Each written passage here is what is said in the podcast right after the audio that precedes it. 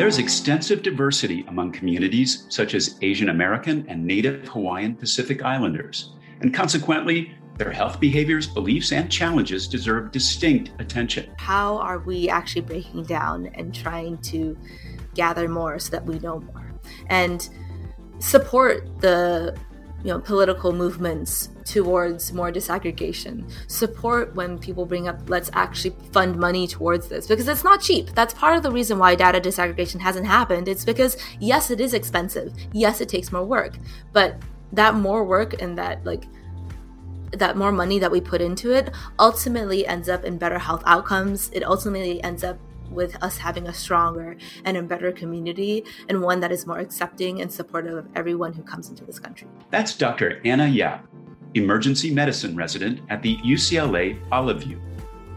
On this episode of Moving Medicine, a podcast from the American Medical Association, Doctor Yap and A M A senior policy analyst Joaquin Baca discuss how aggregating data has created structural health inequities in the U S and how disaggregation is necessary for physicians to fully attend to the unique needs of A A and N H P I patients.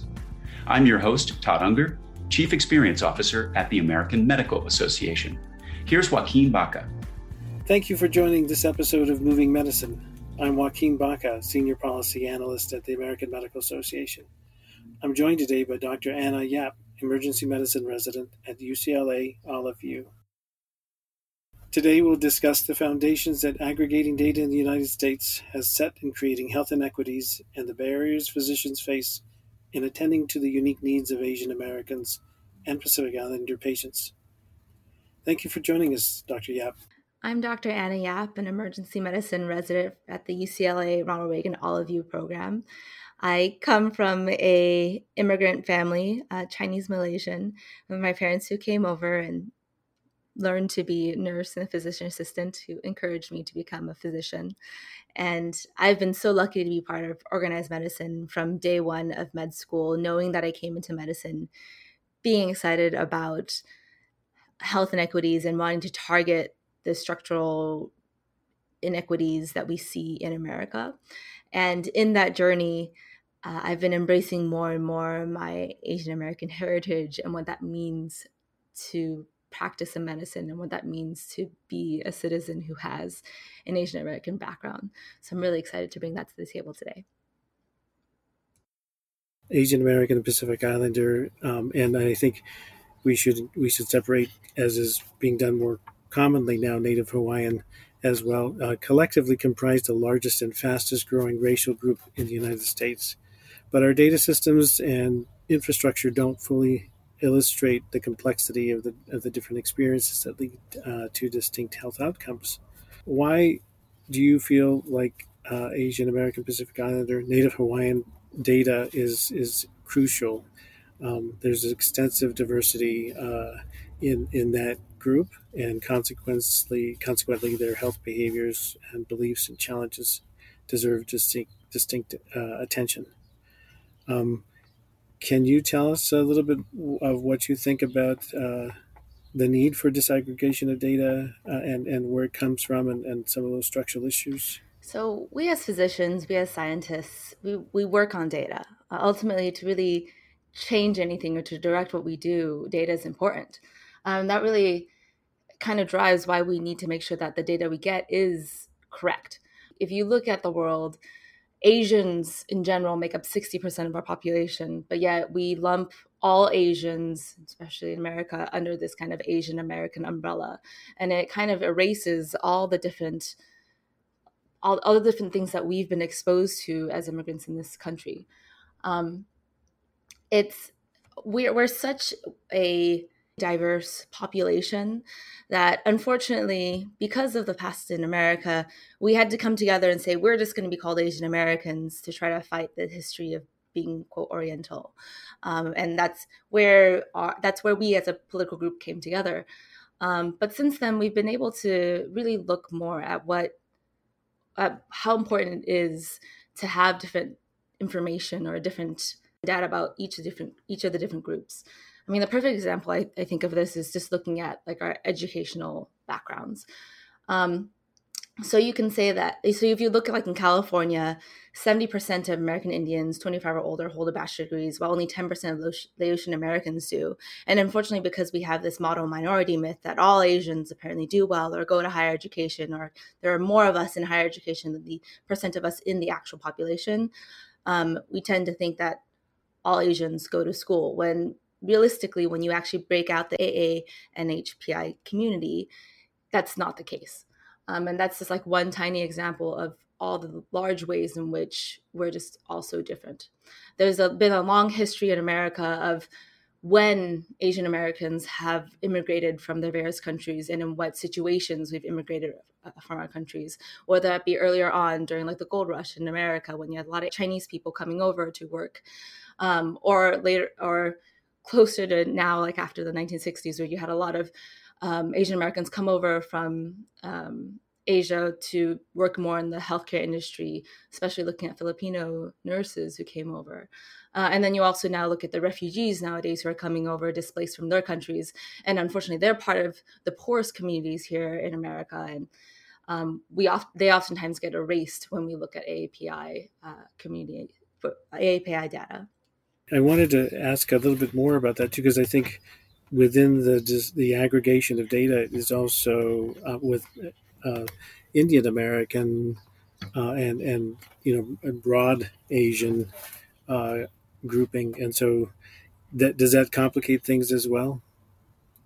The issue at the end of the day is when we're looking at A A P, N H P I communities, you have East Asians, which oftentimes uh, more. more represented in higher education. And then you have Southeast Asians, and then you have Pacific Islanders. And we all have such different experiences and uh, different places from where we come from. And there's also just a very large difference in terms of numbers of how many of each group are in America in itself.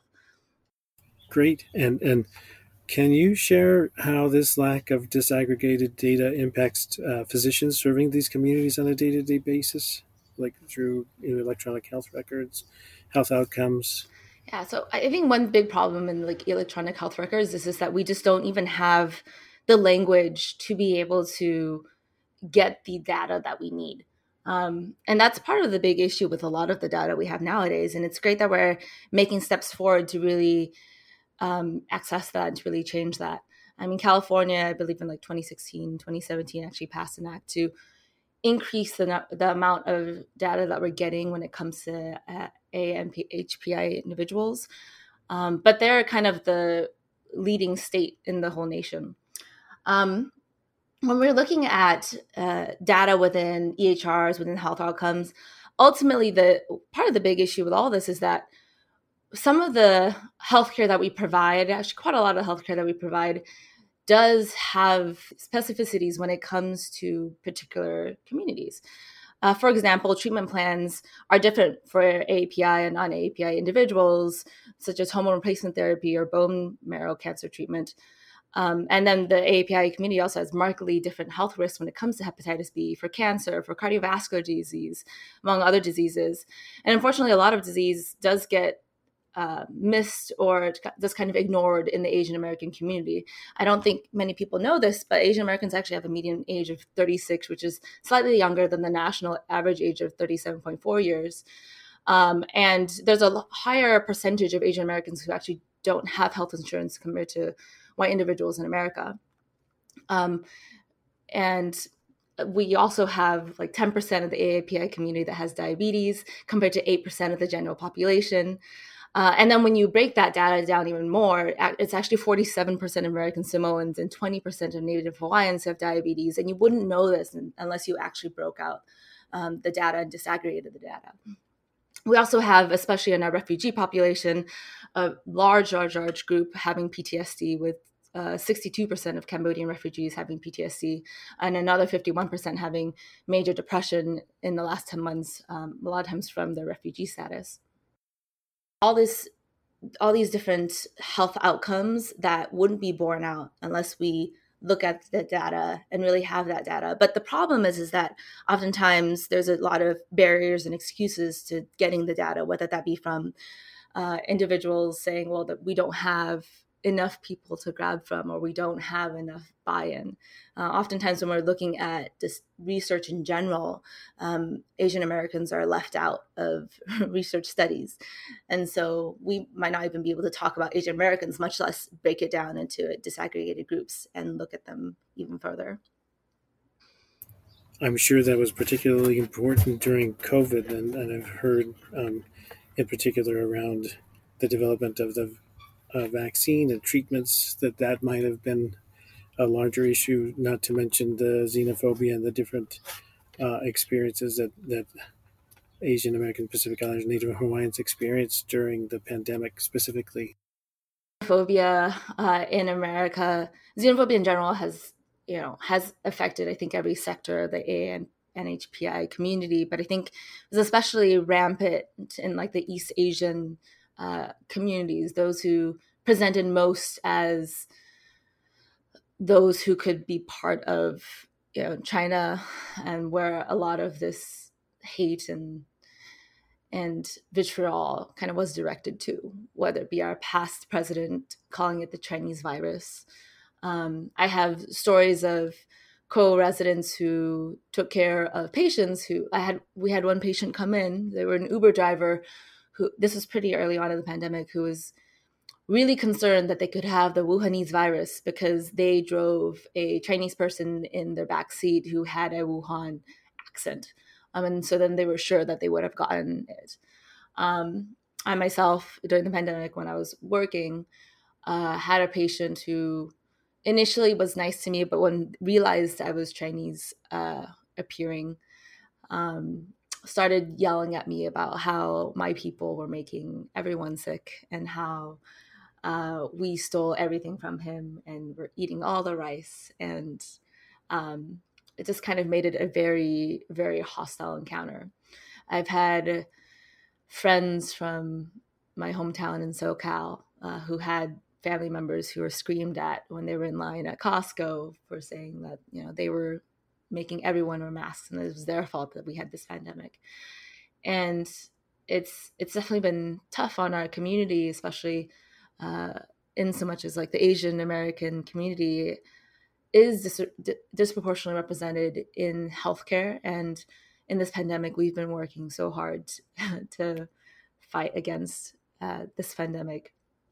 And it's really disheartening to be targeted um, and to be hated just for our race.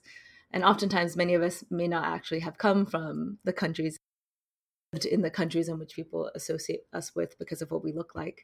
Um, and yet to carry that burden of of being hated for what we look like um, while still trying to provide care has been particularly rough in the in the community for sure.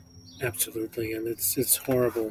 And but it does bring up a, a really good point that maybe we could pick out a little bit more. I think Uh, what you're bringing up is is there's a lot of interpersonal uh, racism and, and discrimination that's going on based on, on some of, of what you've described. But there's also the larger systemic and um, structural pieces uh, that that are, are really endemic to to all the way that this aggregated uh, data has, has really compounded problems. So. Um, And including in that, there are state and federal data repositories and, and points where there may be uh, gaps or, or the systems are broken, uh, such as like the census or through uh, N I H S or, or other data collection. Can we switch gears a little bit and talk about organizations that you see? Do you see those gaps as well? Talk about it at the national, at the federal level. Uh, four years ago, there was a big push to have the census actually break down and disaggregate communities. Um, and unfortunately, it was, it was shot down. And so our past census we just had uh, was conducted similarly to, to the one we had in twenty ten. And I mean, if we don't have buy-in from the federal level, from where the most basic of information should be with our census information, how is the rest of our data going to also follow suit? Um, and that's, I mean, we need to have the political will to do this, and, and we unfortunately just don't. Um, I'm glad that the A M A has put forward the report that we put forward, hopefully helping to kind of shove that needle just a little bit, right? Um, think a, a lot of Asian American physicians I've talked to have been like, yeah, we need to be having more data. Um, and it's great that our institutions are seeing that and moving forward and, and supporting that. Thank you. Thank you, Doctor Yap. And I, I would mention with the um, strategic uh, plan to embed equity into medicine through the A M A plan, it's not just the Center for Health Equity's plan. We, we did try and go through a lot of uh, history. And um, in particular, I, I um, helped with some of the policy work uh, or looking at, at how policy affected some of this. One of the things that I had done early for Doctor Maybank was to look at uh, kind of a history of policy. Uh, and I started with African American and Native American uh, policies and how it affects health outcomes uh, today. But I also did one, and there's a, a timeline at the end of the strategic plan that may be of interest uh, that does look through uh, a lot of the history of policies that, that negatively impacted um,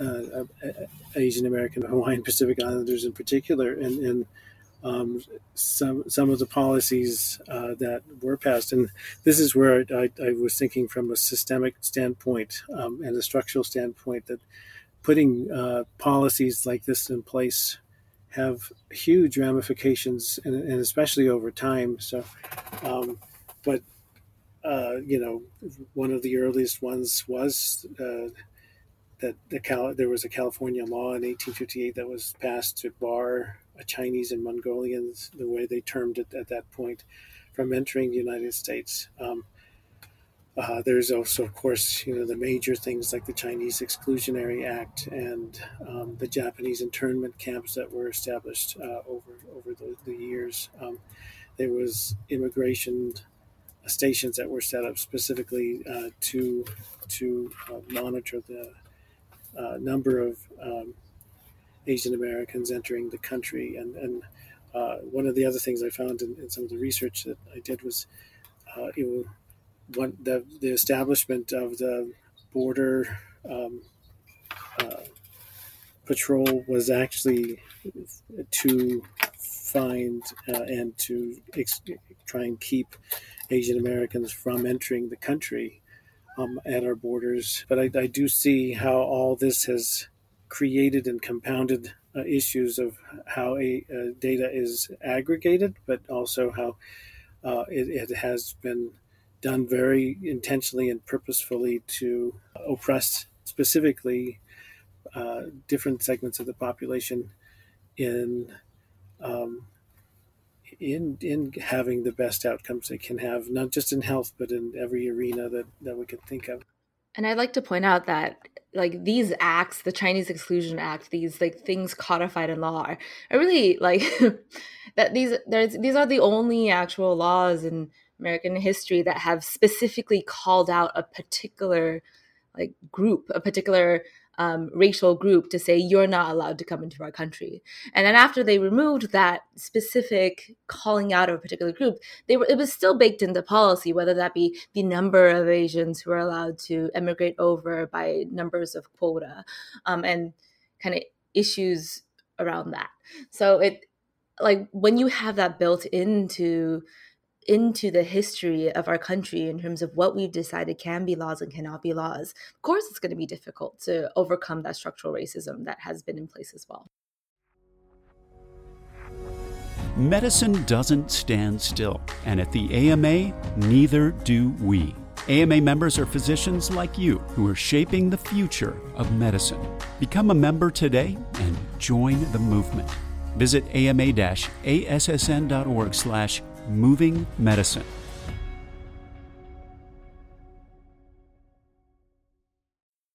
I'd like to talk a little bit about um, just how also our how we like conceptualize what Asian Americans are really has unfortunately been part of the barrier to why we've been having such a hard time disaggregating and really coming together as a community, each other. Or this model minority myth, this idea that like if some Asians can make it, then like all minorities should be able to make it. And it's been used uh, very easily to uplift, well, the Asian Americans that fit that box to then just ignore what's going on everywhere else. Um, and I, I think that it's also been used as a way to have Asian Americans maybe not hop into the political sphere as much when it comes to when it comes to speaking up about health equity, uh, because it's it's just been weaponized against us. Because if we don't, if we if we speak up against the system that says or that tries to like put us up as somehow better, then then we may somehow not benefit from it either. Speaking from my background as somebody who is Chinese appearing, but truthfully, I don't really identify with a lot of what like quote China is. I've never been to China myself. My family is Malaysian. We come from Malaysia. Um, we speak we speak many different languages. Um, and we were talking. We kind of mentioned about how does it feel, or how, what boxes do we check when we're looking at when we're trying to give ourselves our identity. And oftentimes I'm checking Chinese and other because I don't really feel like I'm Chinese so much as I feel like I'm Malaysian. Um, and that's like Southeast Asian, but we don't typically have that box to check. Um, and then even within Malaysia, you have racial issues there where you have like a Chinese appearing population and then you have a Malay appearing population. And I don't know where my family came from, from before Malaysia. I know they were displaced sometime during the many wars that have happened. Um, but there's there's so much complexity there as well. And when you look within Asian American communities, there actually is a lot of antagonism between different communities as well. Um, my mom, my family, they're wonderful and they're very accepting, wonderful humans, but they like they do talk about the fact that like the Japanese really did hurt our family. And like my grandma has a lot of P T S D from the fact that her parents, her uncles and aunts were killed during World War Two in front of her by the Japanese. Um, and so there's a lot of like There's a there's a lot of historicity there as well, um, and so when we lump together all Asian Americans, we also erase the very rich and complex histories we have had, our communities have had with each other uh, across history and across across time. That's so important because it, it's also about um, the tendency to erase culture that you know happens in the United States. So sometimes the great melting pot can be uh, something that is not really considering the richness of all the different cultures that might might go away or might be erased in that process. So I think what you're bringing up is extremely important to, in the larger context of how um, culture plays, and also how culture plays uh, a, a big role in wellness and, and the, you know, some of the richness that's involved in Um, the cultural practices uh, get lost that way as well. Um, do you have any thoughts about that? Yeah. Um, so for my family, uh, we grew up in a Adventist church, which is a Chinese church. Um, and it, there was actually a lot of Malaysians there. And it, it turns out that that church was made up of a lot of individuals who also had immigrated from Asia uh, in order to pursue a life here, and kind of fell into uh, going to healthcare, specifically going to nursing. Um, at the time that my parents immigrated over in the, I believe, seventies or eighties, um, it was the time when we were recruiting hard for nursing. And so in Loma Linda, where my family is from, we just, we had a good little enclave of uh, Chinese individuals, a lot of them actually from Malaysia. Got to have we got to have a lot of culture from, so whether that be in you know various Chinatowns or Koreatowns or whatever towns we're from. Uh, but for for us, it was based in in this church because it was also the organization that helped me to be able to have visas and to be able to work in this country. Um, And I remember growing up, having this church was really wonderful because we got to celebrate holidays that you wouldn't necessarily celebrate in in America. We had our Chinese New Year sometime usually in February because we follow the lunar calendar, and we'd have Chinese school on every Sunday where we'd try to learn some Chinese. Um, and like for somebody, for me, I actually, Chinese was my first language, um, specifically Mandarin. Uh, but going to school, it kind of disappeared because I was made fun of for speaking it. I was made fun of for having, you know, rice in the rice box that my dad so lovingly prepared, um, because like it smelled funny or didn't look right. Um, and so trying to navigate what it meant to be Asian American in in America um, was really difficult, and still is difficult.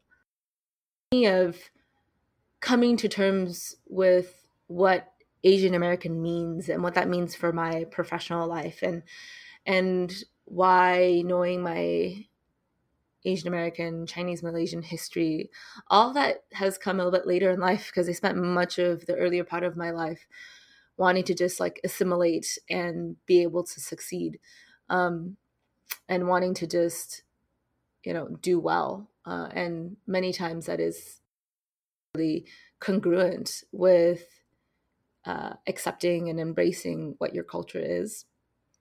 Um, and so I will say that I'm, I feel like I'm still a baby in this sphere because uh, there's so much to learn and so much that we're not taught in school, so much that we don't talk about. Like we don't really talk about the internment camps and the fact that we took away the livelihoods of so many Japanese Americans who were then like at the end of it all expected to just accept it and go back to the, to like trying to live life again, despite the fact that the America, that their country took away everything that they have had. Um, we don't talk a ton about the Chinese Exclusion Act. We don't talk a ton about the structural racism that's that's been in place against Asian Americans. Written about, it's not it's not taught largely, um, but also oftentimes it's kind of erased uh, in order to be like, well, but you're still doing well anyway, so it doesn't matter. So there, there's a lot of a lot of that as well.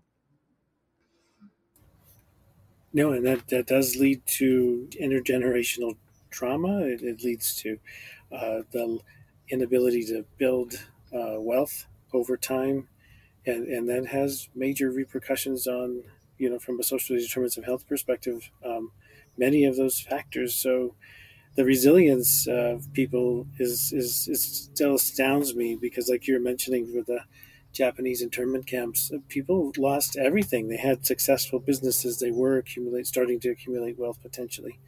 And all that was just taken away, and people had to start from scratch. Uh, and and it's, it's really horrifying to imagine uh, that, that people had to go through that and are still recovering from that in, in many ways, and, and how that has a major impact on uh, the mental well-being of, of so many people, just like you were describing at the beginning, the statistics-wise um, of people that have P T S D from lots of different situations, and, and ref- refugee status included, but uh, depression and all these other forms of behavioral uh, health that, that have been compounded through all these other bad policies. So the whole point of, of the classification of race has basically been more about exclusion than about how to um, count for the benefit of populations. So I think, you know, it, that from the very uh, origins of how data was uh, collected, it, it really was meant to put people into categories. It was never really meant to be at the, the benefit of the populations. It was it was more, or if it was, it was um, almost as if people were being treated as uh, commodities, or as um, you know, protecting. We're protecting the uh, ability to produce uh, material goods, and that that's kind of at the source of. of why we would need data on specific populations.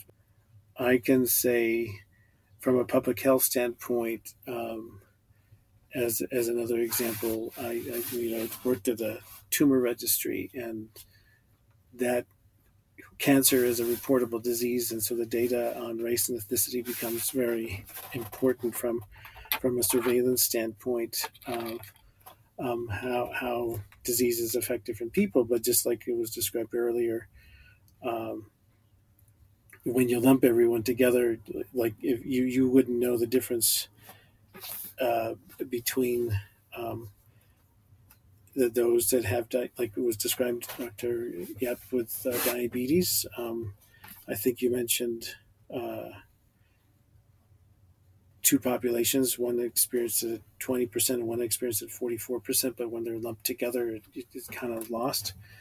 Um, and so I think it's the same with, with all data collection, like in cancer surveillance or whatever it might be, that the data collection become uh, imprecise and not that helpful.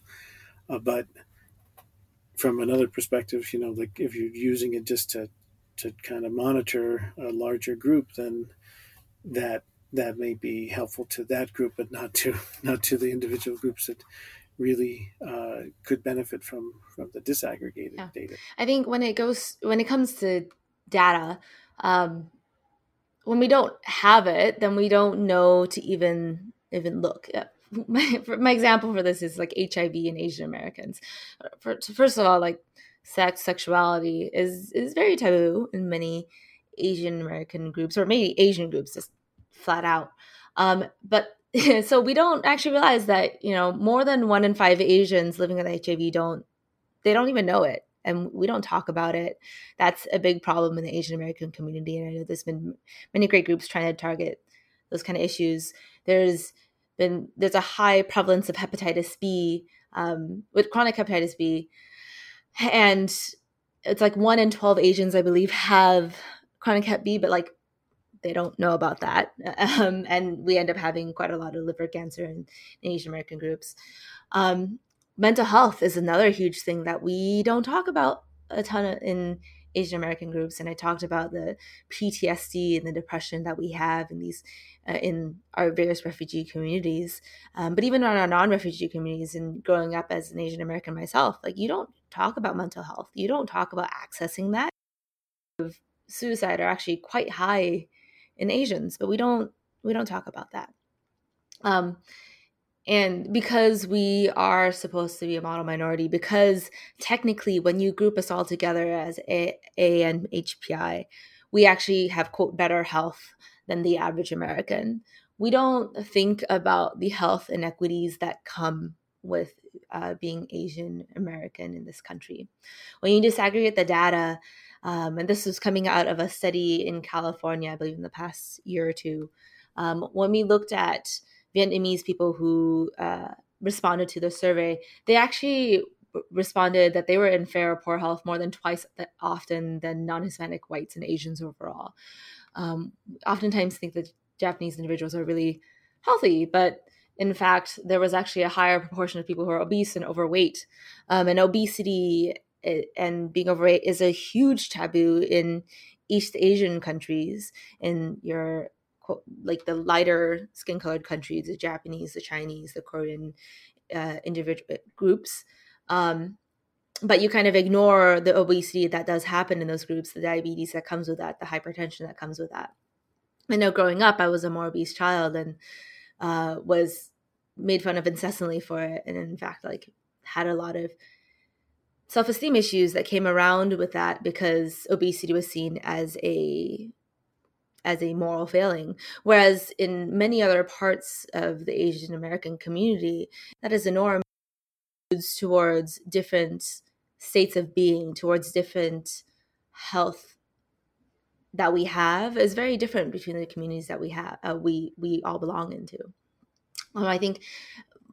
Also part of this study of the Asian Americans in California, ultimately Filipino respondents were in the worst health of all Asian subgroups.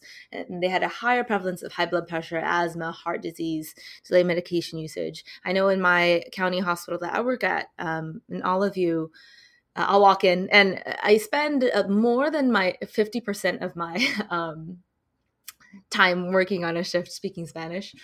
Um, and I'll come in and I'll be like, Ingles or Espanol? And they're just like, neither, I'm Filipino. um, but there's actually quite a large Filipino population that shows up in my county hospital who are on H D or who have, you know, chronic medical problems. Um, and I didn't think a ton about it until I started working at this county hospital and saw many more of them there. And so, um, you know, it, it with with this, at least I also grew up with this idea that Asian Americans are in general a lot healthier than the general population. But as I've become more in tune with, you know, with learning more in, in healthcare and being a physician, um, I'm constantly just learning so much about the fact that this disaggregate, this, this disaggregation is so much more important than I could have ever realized as a younger, younger child. You did bring up a couple of things that I, I wanted to ask more about, if, if it'd be okay. Um, one of the other areas, you know, specifically at A M A, um, is has uh, the what we still call, maybe hopefully changing, the master file of all physicians on record, and, and even within that data set, uh, of course, Asian American. Um, Native Hawaiian, Pacific Islanders are lumped together, and um, which which also creates an issue just in terms of um, something you mentioned earlier. Uh, the, your your parents were in health healthcare, and, and you became a physician, but um, the number of uh, physicians within specific population groups Um, doesn't necessarily match the population. And, and as you're mentioning, you're speaking Spanish. And so uh, meeting a deficit in some ways of uh, physicians that, that may have that as their native language.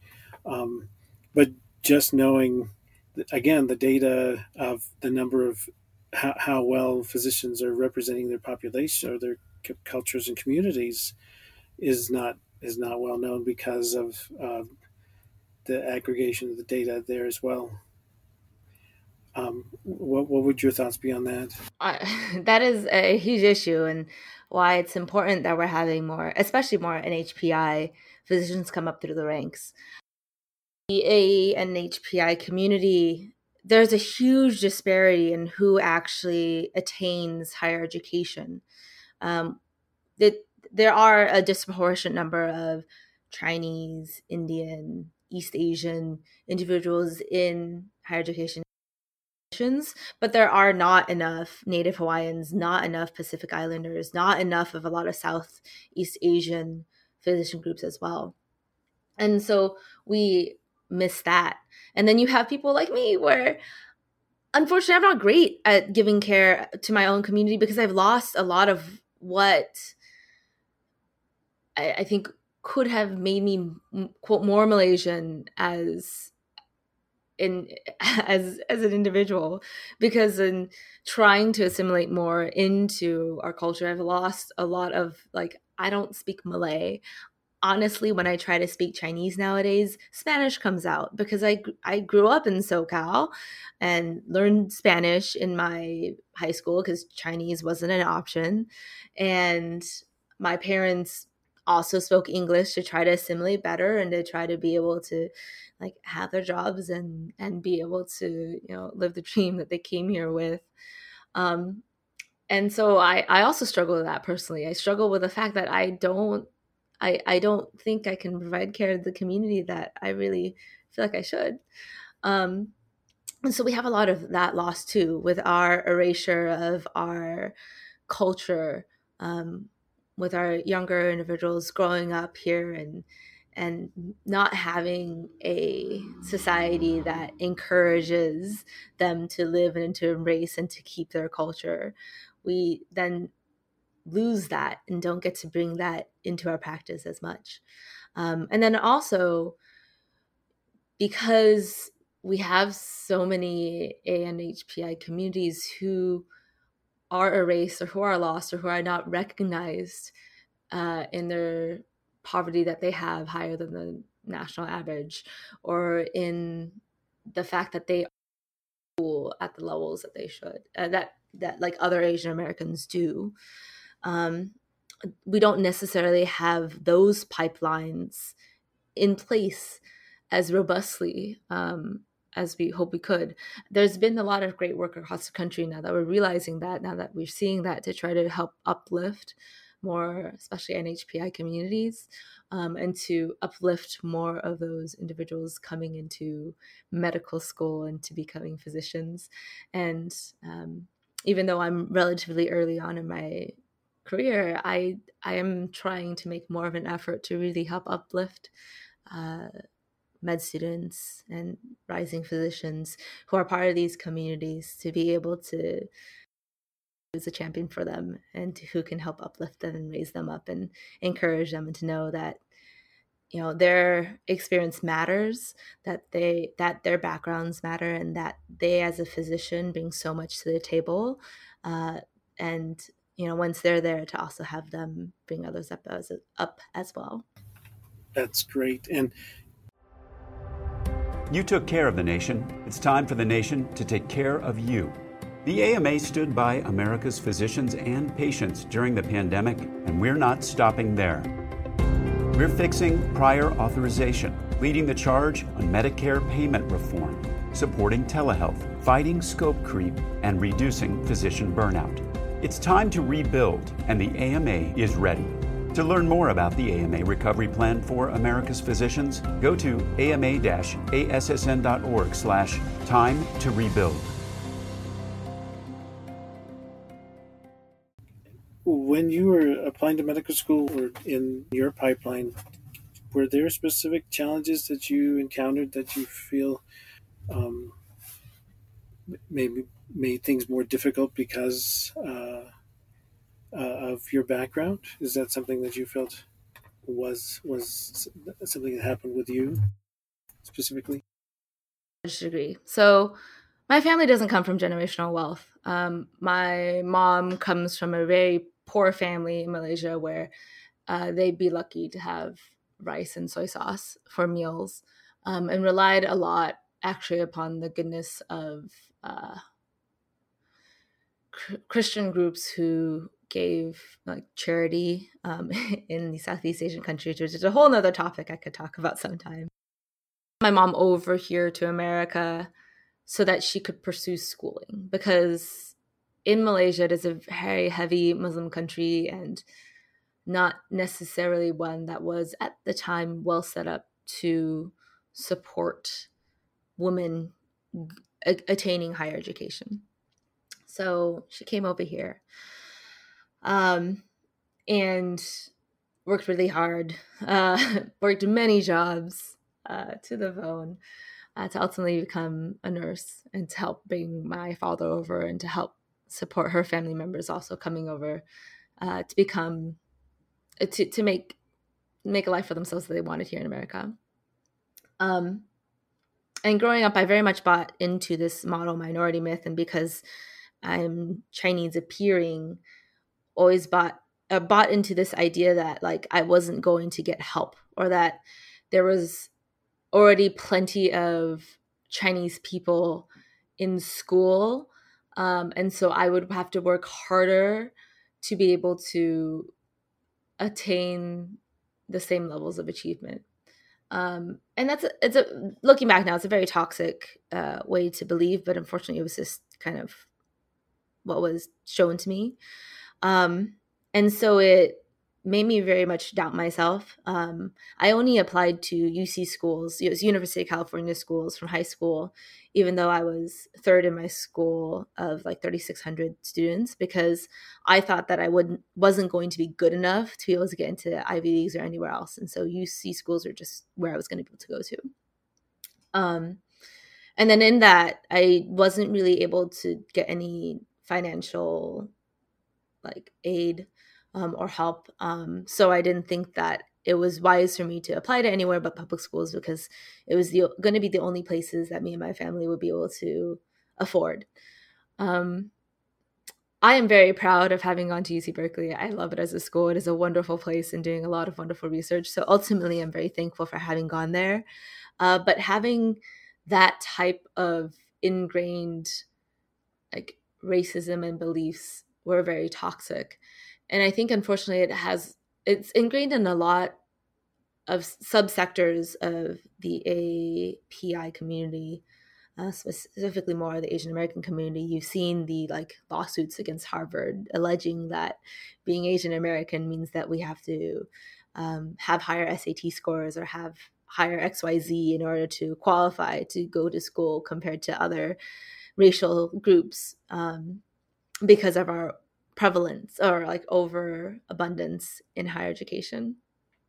Um, and I think there's there are elements of that that can be true, and that's yet another barrier to having us all stand together as A N P N H P I to support each other and to uplift everyone.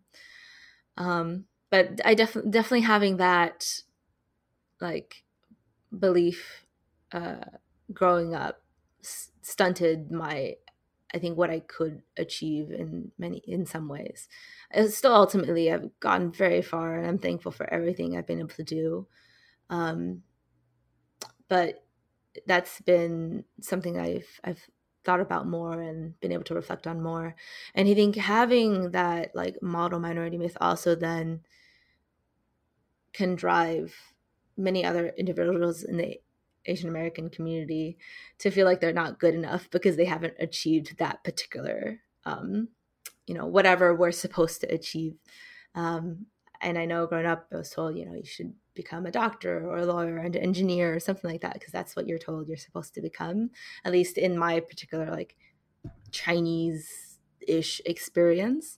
Um, and I've had like family members who haven't attained that and have thus afterwards struggled to figure out what they're supposed to become, because, you know, doors or professions that are possible or exist may not have been presented as one that is possible to us. Um, so there's a lot of complexity tied into all of that as well.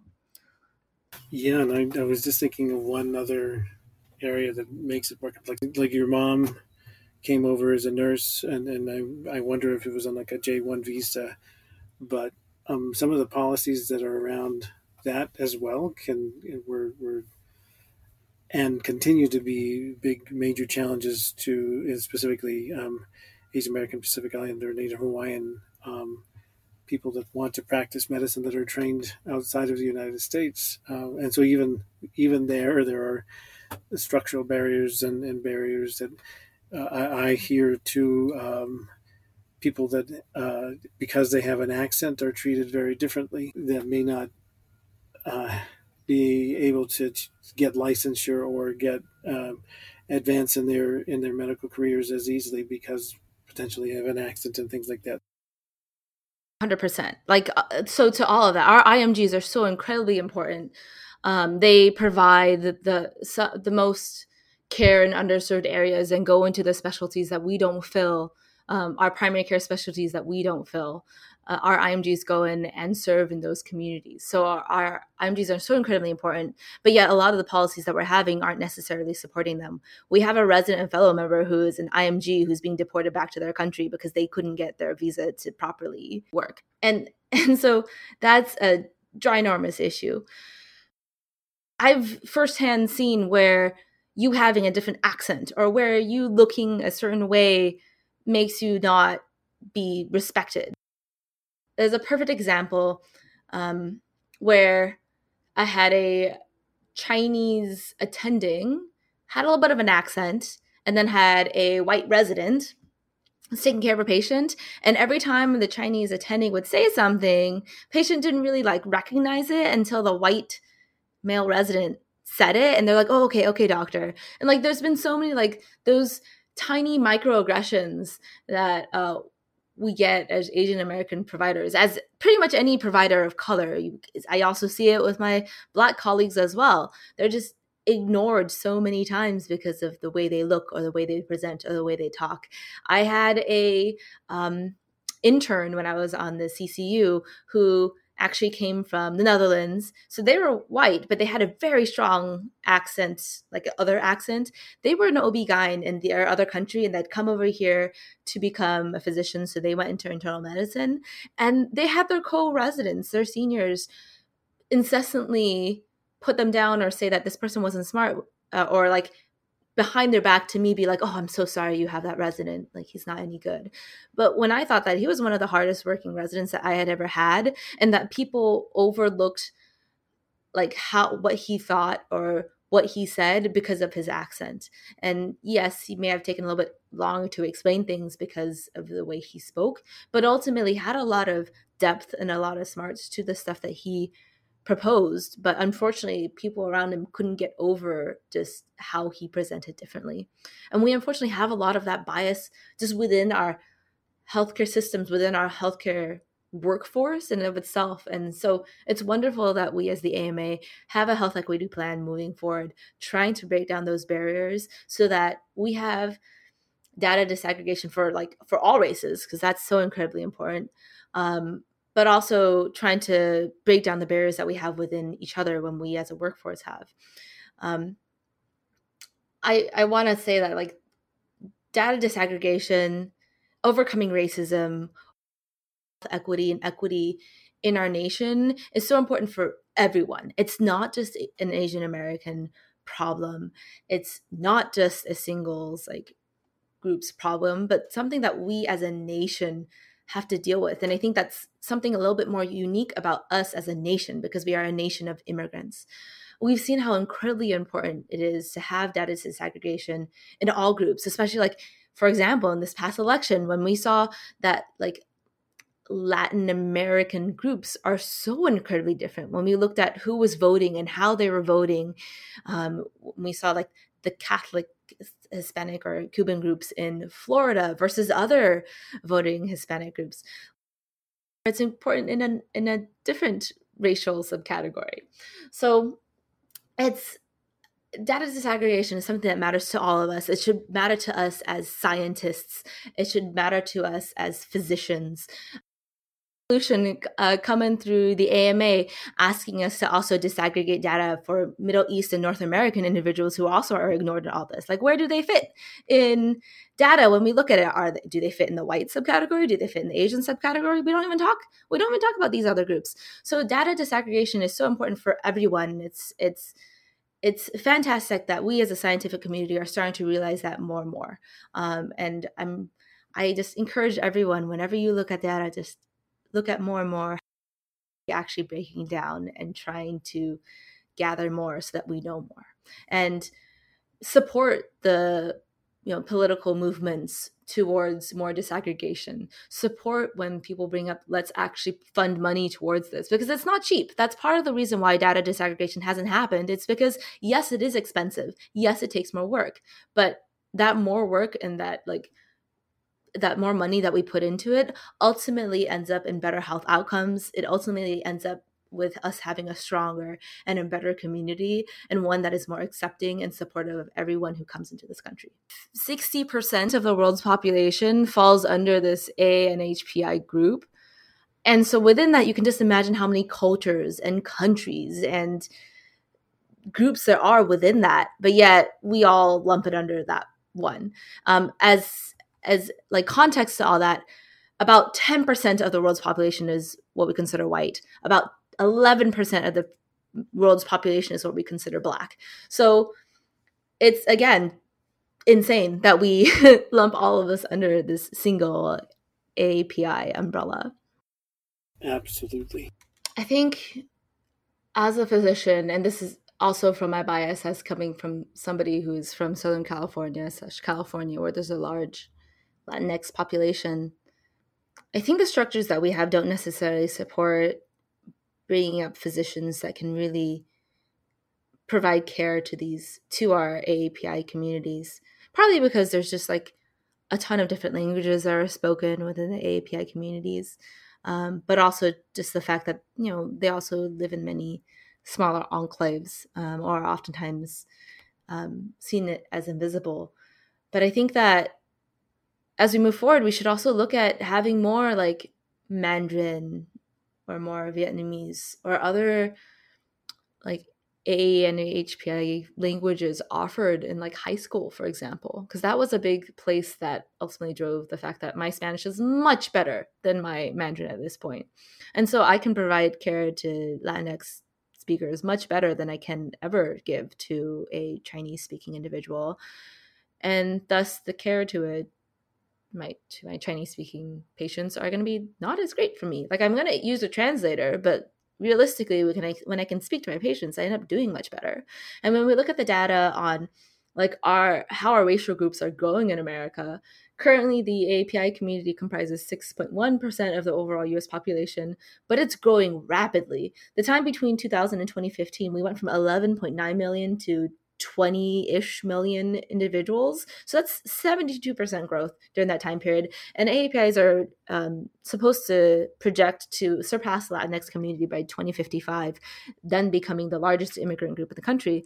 But again, back to the whole issue of A A P Is, like when we break it down, you know, the whole, the whole community doesn't speak Mandarin or doesn't speak Cantonese or doesn't speak Japanese, many different languages. And if we help to increase the amount of education we do for about Asian American countries, about or what we can do culturally or learn culturally from these countries, um, we might be then be able to actually raise physicians who can then also provide care to these communities. We might be having more, you know, white people who can speak Chinese giving care to the to our Chinese-speaking individuals, or or Vietnamese to our Vietnamese-speaking individuals, and not just have to rely on only having, hoping that we increase the pipeline, which we absolutely should and utterly should, but that's not going to be the, that sh- shouldn't be the only way that we are able to provide good care to our various patients. Thank you again, Doctor Yap, for being with us today's conversation about why counting is crucial. Thank you so much for having me today and for letting me share my experiences as a Chinese Malaysian immigrant, um, and for giving me this platform to, to speak. I want to say I don't speak for all A A and H P I individuals, and I'm, again, relatively early and young in this sphere, but I, I think that each of our experiences are so incredibly important, and I encourage everyone listening to this to delve into your history, into your experiences, and to really bring that to the table when you're learning more. Um, and you as physicians, you have so much to bring to the table with your background. Um, and let's all move medicine together. You just heard from Doctor Anna Yap, emergency medicine resident at U C L A Olive View, and Joaquin Baca, A M A senior policy analyst. I'm Todd Unger, and this is Moving Medicine, a podcast by the American Medical Association. You can also subscribe to Moving Medicine and other great A M A podcasts anywhere you listen to yours, or visit ama-assn dot org slash podcasts. Thank you for listening.